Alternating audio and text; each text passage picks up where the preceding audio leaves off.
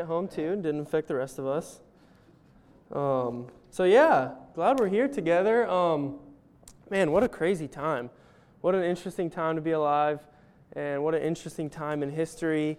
Uh, I know the the news thing about being misinformed. I've been really, really trying to figure out what's real, what's fake, and you have, of course, this whole thing is political. So you have one side that is like two weeks ago they were saying, hey, this is fake, this isn't real, and they probably blamed Obama. And then you have the other side that it's like panic, freak out mode, and it's all President Trump's fault. So I'm trying to like land somewhere in the middle and like what the heck is real, what the heck's going on. So y'all can figure that out for yourself. Um, I don't know much about it. But what I do know is this verse, Psalm 93 1. And I just wanted to read it because this is what's true today. The Lord reigns, he is robed in majesty. The Lord is robed, he has put on strength as his belt. Yes, the world is established, it shall never be moved. Your throne is established from of old, you are from everlasting. Yeah, come on. The world is established. All right, God has already established this world. And I usually don't freak out about these kinds of things or or fret or be in panic. I'm usually pretty chill about them. I mean, I'm a Kansan, so it's like when the tornado sirens are going off. I'm out on my front porch trying to get a front row seat. you know, I don't I don't usually freak out, but actually, um, I was caught. You know, this is this is very selfish of me, but what when it caught my attention was actually when the NBA was suspended and when March Madness was canceled. That's when I started to take things seriously, and so you know, I'm usually not scared, but I have two young kids, and one of them not even a month old. So I thought, hey, I need to learn. I need to maybe get ahead of this thing and just see see how it could affect uh, my life and those around me. And so I've had to confront like a little bit of fear creep up in me and a little bit of anxiety. And um, I think there's a spirit of fear on our world right now and a lot of foreboding, which is a sense of impending doom or a feeling that something bad is going to happen.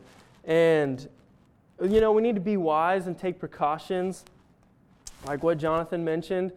And we don't want to be ignorant Christians, like, I don't believe in germs, I have Jesus. But God is on his throne. Like, we are, we are called to be obedient to faith. And I think that's so important. We're called to trust in the Word of God and believing that God is so much bigger than a virus like he's so much bigger than whatever evil is behind this thing, and evil that's trying to destroy nations and economies, people's lives. Like God, he holds all things together. The world is established. And I think one of the biggest things is God isn't surprised by this.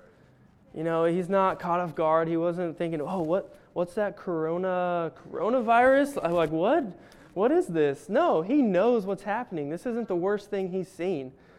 So I think it's important that we don't be ignorant Christians, um, but it, it, and take precautionary steps, but we can't lose our faith because we're called to be obedient to faith. And that, that is the true marker of a Christian life.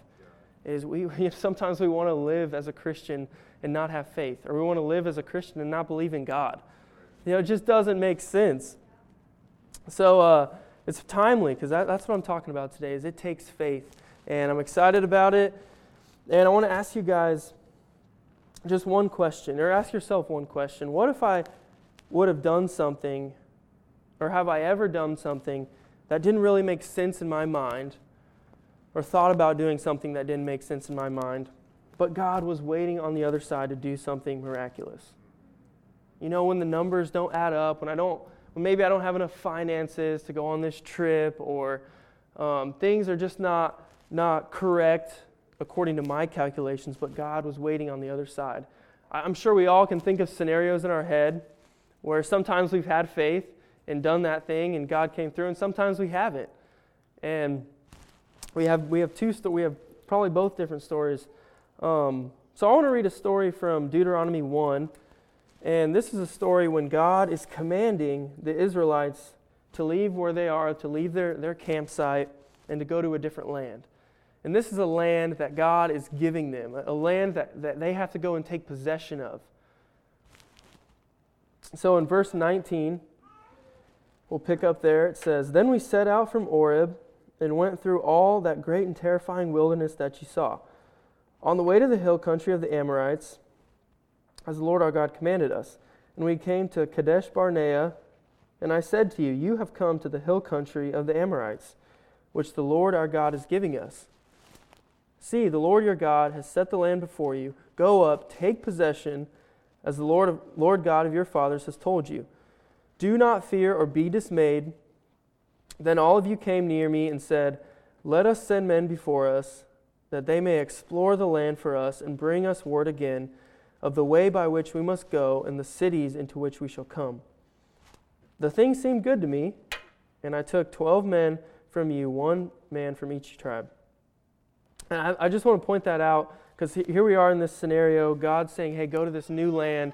He's already told them, I've already given it to you. You just have to go take possession of it. And so there's this incredible feat that's going to take a lot of faith from the Israelites. And yet they're like, hey, could we send some spies? Like, could we just kind of scope things out and take some precautionary measures? And God meets them where they're at. He says, yeah, you know, that seems good. Like, I'll do that. So think about your life and how many times there's this big thing that God might be calling you to, or this decision or a situation. And you're like, okay, I want to just maybe use some wisdom here. And God, just, just let me do this. And He meets us where we're at. Right? Okay, so that's, that's what we just read. So moving on in t- verse 24. And they turned and went, to, went up into the hill country and came to the valley of Eshcol and spied it out. And they took in their hands some of the fruit of the land and brought it down to us.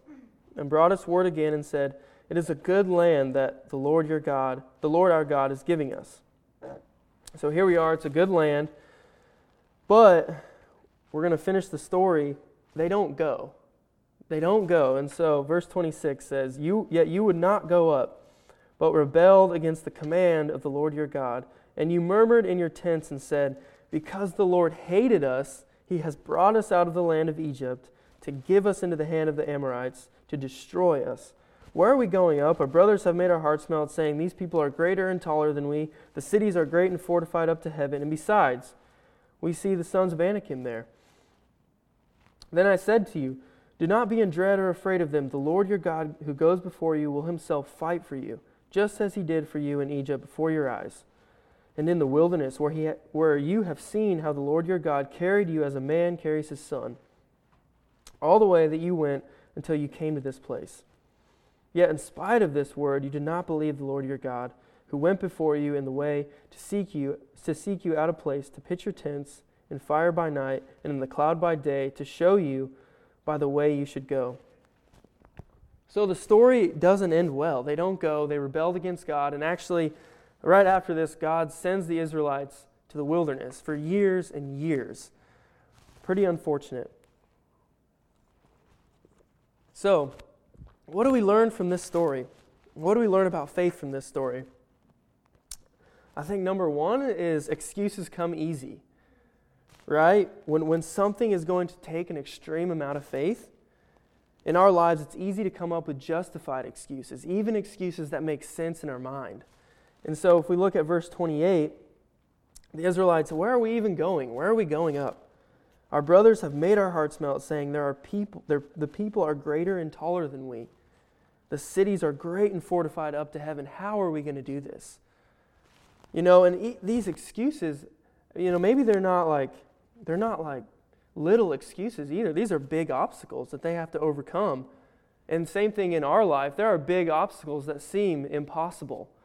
And they are impossible without God.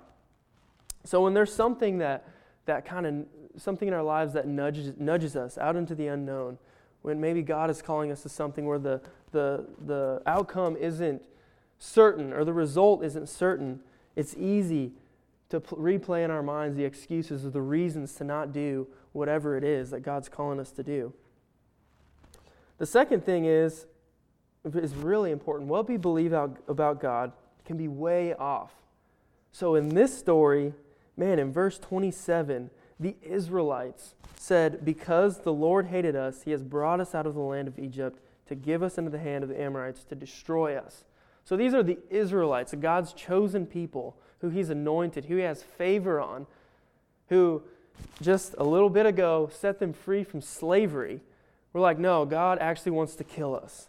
Like that, God wants to kill us. You know, He doesn't have our best interest in mind. And it seems so justified to think this way sometimes because when we're in the midst of our circumstances, when, when we're facing a situation that takes faith, we the things we believe about God just are, can be way off. And it can seem like, oh yeah, this, is, this isn't going to work out.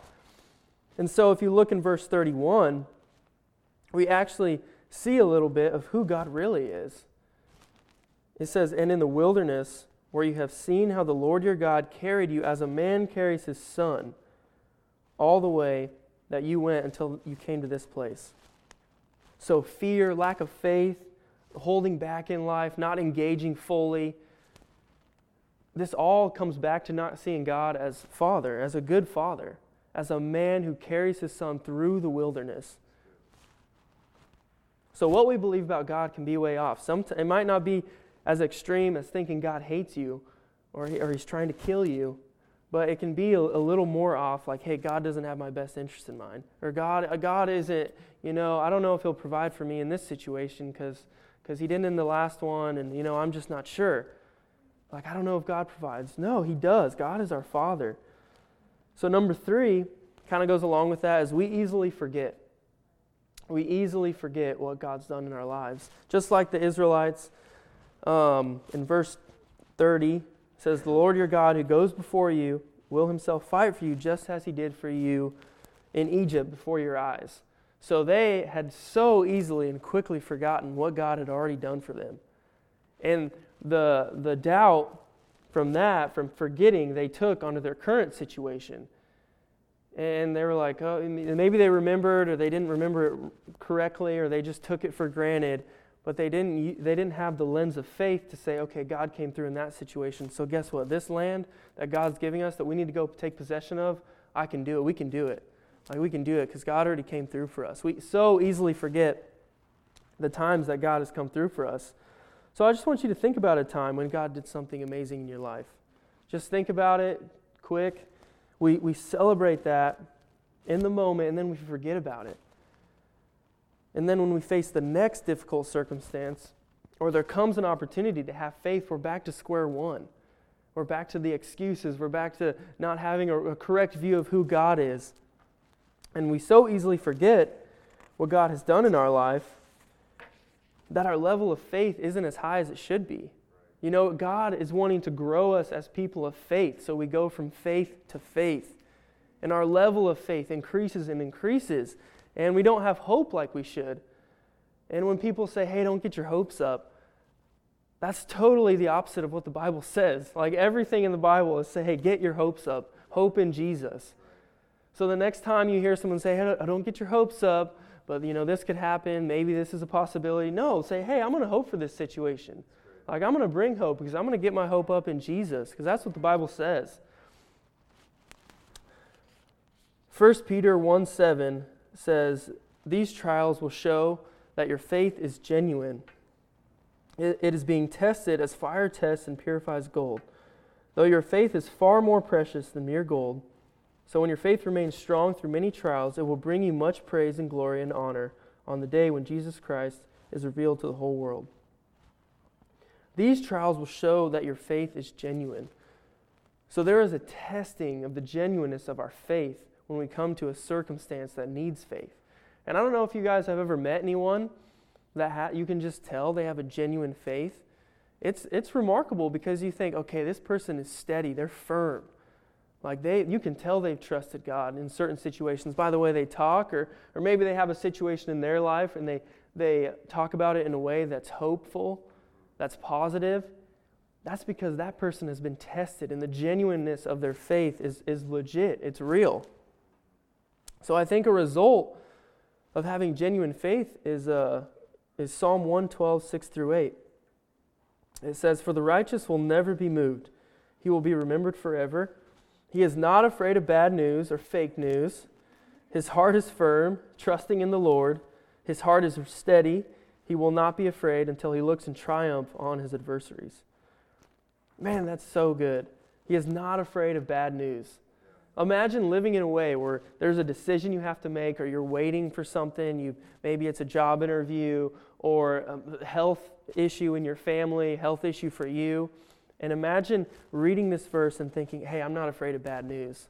Like I know who God is. I know but my heart is firm, trusting in the Lord, that I don't have to be afraid of bad news." I guarantee 95% of people in the world are afraid of bad news you know? But as Christians, as believers, there is hope in Jesus.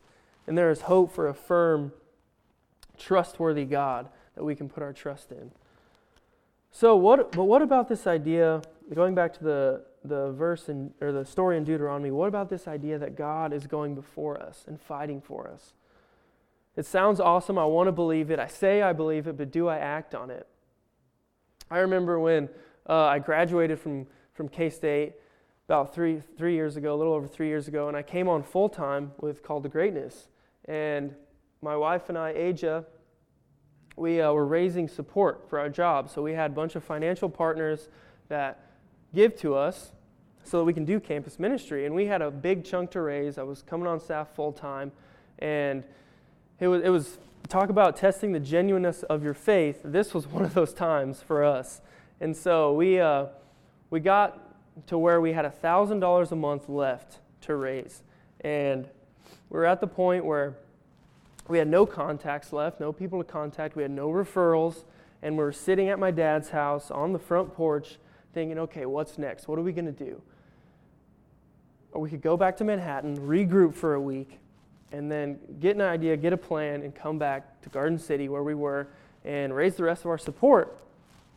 And so that was the plan until I remembered that we had met this guy at this printing shop in Garden City where we printed some newsletters for our, our partners that we had. And we didn't know this guy, and he gave us one referral of a guy. And we didn't, we didn't know the referral, we had no idea. And, you know, I could feel God like, just, just call him. Just see what happens, call him. And it was a cold call, so of course the, excuse, the excuses came easy. I was like, ah, cold calling doesn't work. I'm scared that's that I don't what am I going to say? He probably won't answer and he doesn't know my number. All these different excuses, but I knew like I had to do this. And so it was one I don't know if you guys have ever had moments like this. I'm sure you have where the emotions are so high that you remember every single detail about what happened in that specific event. And so I remember I was at my dad's house and they have this little pergola, wooden pergola in their backyard. And I remember just like it's circular, and I'm just walking around it for probably like 30 minutes. Just like, okay, just pumping myself up. Hey, this is what I'm going to say. This is, I'm, he's gonna, it's going to be good. It's going to be good. You know, I have my iPhone, like the number is dialed. I just have to press it. And there's so many things. Like, the, like it was so real. My faith was so low. And so finally, I call him, and he answers. And we, we talk, and I, I, give my whole call to greatness spiel about what we're doing, what Aja and I are doing, what we're doing on, on the K State campus. And he's like, Oh, yeah, you know, it sounds interesting. I'd like to hear about it. And so I said, Well, can, can you meet sometime this week? And he said, Oh, I'm so busy. Like, I'm so busy. I don't know when we're going to be able to meet. This was a Sunday afternoon. So I said, Well, how about Tuesday at 7 p.m.? Oh, yeah, that works. That works perfect. You know, well, meet me at my house. I'm like, Okay, you must not have been that busy. That was pretty easy to find time. And so Tuesday night rolls around, and Aja and I are driving to this town called Scott City, which is, was about 30 minutes from Garden City. And I just remember telling Aja, I was like, you know, I think God wants to give us some $200 a month partners. And I was like, I'm going to ask for $200 a month. And Aja was like, okay, glad you're making the ask, not me, because, you know, that's, that's a lot. And so we go in, you know, we meet, the, we meet them as, as a couple, married couple, probably in their 60s, and nice people, like really nice people. We love them, love getting to know them, beautiful people. And um, we talk, we, I give our presentation, and at the end, I'm like, hey, would you come on our partnership team for $200 a month? And Randall is his name, kind of looks at us and then looks at his wife. And then his wife just says, You want some cookies? And so I'm like, It's not a no. It's not a no, all right? It's not a no. So we're like, yeah, you know, I like cookies. Sure. So she had just the most, like, warm. They were warm, and I don't know how she was doing this. We were talking for an hour, like, the best batch of cookies I've ever had. So like, hey, this is worth it no matter what if we, they come on our team or not. So we, we eat cookies for like 20 or 30 minutes, and we were just talking, and the conversation kind of strayed away from you know call to greatness. So I'm eager, I'm anxious to get back to like, hey, what, like, what's the answer? You know, you're gonna give us cookies every month, like that's great, but come on now. Um, and so then Randall starts telling us this story, and it was Sunday morning. We were there. We were there on a Tuesday night, and Sunday morning, God woke him up at like four or five in the morning and said, "Bring your checkbook to church today." And he's like, Well, I'm, you know, I've already tithed, we've already given, but, you know, hey, God, I'll bring my checkbook to church. And so he gets to church, and the offering basket's getting passed around, and he takes out his checkbook, and he's like, Okay, God, what do you, what do you want me to give? What do you want to do? And God said, Just wait, just wait. And Randall was like, Well, church is ending in 10 minutes. What am I going to do? Where am I going to give this money? And so then Randall said that church ended, and two hours later, he got a phone call and that phone call was me. Me sitting there, like, trying to work myself up to press the button to call him. And he got a phone call, and as soon as he answered and heard what we were doing, God said, Give them whatever they ask for. Just, just do it. And he's like, Okay. And so he tells us that. And so there's our answer. He's like, Yeah, you know, you should have asked for more. You should have asked for 250, 300. And I was like, Okay. We'd kind of go back here a little bit and re- redo that. So, no, he came on our team, and they've been great partners of ours. We love having them. But for us, God had went before us, and he prepared the way. He prepared this experience, but it doesn't mean that it would have happened. It doesn't mean it's just going to happen. It took an act of faith. It took something that scared me, that overwhelmed me, that I had excuses for, that I, I didn't believe God was going to provide. It took getting out of my comfort zone to see this happen. And that, let me that one act of faith busted open the floodgates, and God finished our partnership team in two weeks. So we had $1,000 a month raised in two weeks after that, and we were back in Manhattan, back on campus. So it just takes one act of faith to bust open a whole new realm of possibilities, a whole new way of living in our lives. So, and that, that experience has set the foundation for how I put my faith in God to this day. I don't always get it right, and I certainly don't always have strong faith. I mean, even right now, I feel like in this season, I'm coming back to this and I'm easily forgetting what God has done. But there is this underlying sense that God is trustworthy, that He does provide, that He does come through. And so it's, it's easy to think, okay, when God comes through for me, and he does something, then I'll have greater faith in him. And we get in that cycle. But real, the reality is, God is already trustworthy. Like, that's who he is, that's his character, that's his nature. But there's a part that we play. There's a conscious faith decision on our behalf to step out and truly believe that God is a good father. Because the reality is that God is already trustworthy. And we can get in this cycle of thinking, okay, God didn't come through there, so may, maybe the next thing He will. And we kind of shrink back into our little cave of self preservation or our little turtle shell. And the next, you know, the next situation that takes a, big is going to take a big amount of faith. We kind of peek our head out and kind of look for God and think, okay, maybe it's not this time. You know, I'm just I'm just going to go back in because it's safe in here. I don't have to take a risk. I don't have to. Fa- I'm, I'm, there's no risk of failure in in my little my little cave of self preservation. And so we go from situation to situation and decision, decision to decision and decision, playing it safe and never taking initiative. And so we look back on our life and think, man, what if? Like, what if I would have, what, what if I would have shared my faith with that family member, or that friend? Or what if I would have explored a different major, a different career option? Or what if I would have done that thing that didn't make sense in my mind, but instead put my faith in God and trusted that something was going to happen? You know? So it only takes one act of faith to break open a whole new way of living and to break open a whole new realm of possibilities that lead to greater faith in Jesus and greater fullness of life. So I think for, our, for this time in our world, man, this is what's needed. A greater level of faith is what's needed for our world. And I was just, as we were praying this morning before church, I was like, man, God, would you just would you just break people? Like, would you humble people and, and like just show people the need for God in our world. The need for a Savior, that there will be, there will be another virus, there will be another disease that comes, there will be more things that kill people. But to know that our, our foundation is in God, that we can, our, our heart is not afraid of bad news. Like we're firm, we're trusting in the name of the Lord our God. That's what I think God has for this time and for this time in our world. So, real quick, what's next as we close? What's next? Just three simple things. So, first one is just remember the times when God has come through in your life and give Him thanks before you ask anything else of God. Before you ask Him for anything else, come to Him with a heart of gratitude and thankfulness. Say, hey, thank you, God. Thank you, God, for coming through. Thank you, God, for providing, because that's who you are. Second thing is very important renew your mind into thinking rightly about who God is. So remember, God is a good father who carries his children through the wilderness into a new place. That's who God is. And then number three, uh, just ask yourself this question. This is, this is a challenging one. This is the practical step. What in your life makes you uncomfortable? Maybe it's something God is prompting you to do. Identify the biggest roadblock preventing you from doing this thing, whether it be excuses or um, not, not believing God is trustworthy or just lack of faith.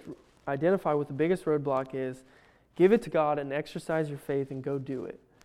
Because you don't want to look back on your life and think, what if? What if I would have done that thing? What if I would have made that decision?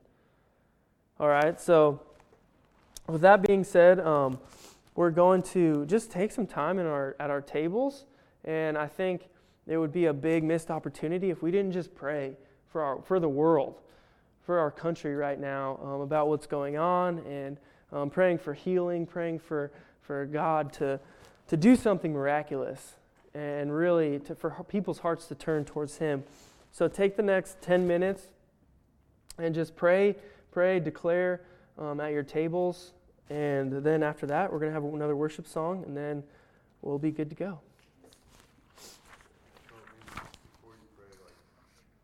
Before you pray, just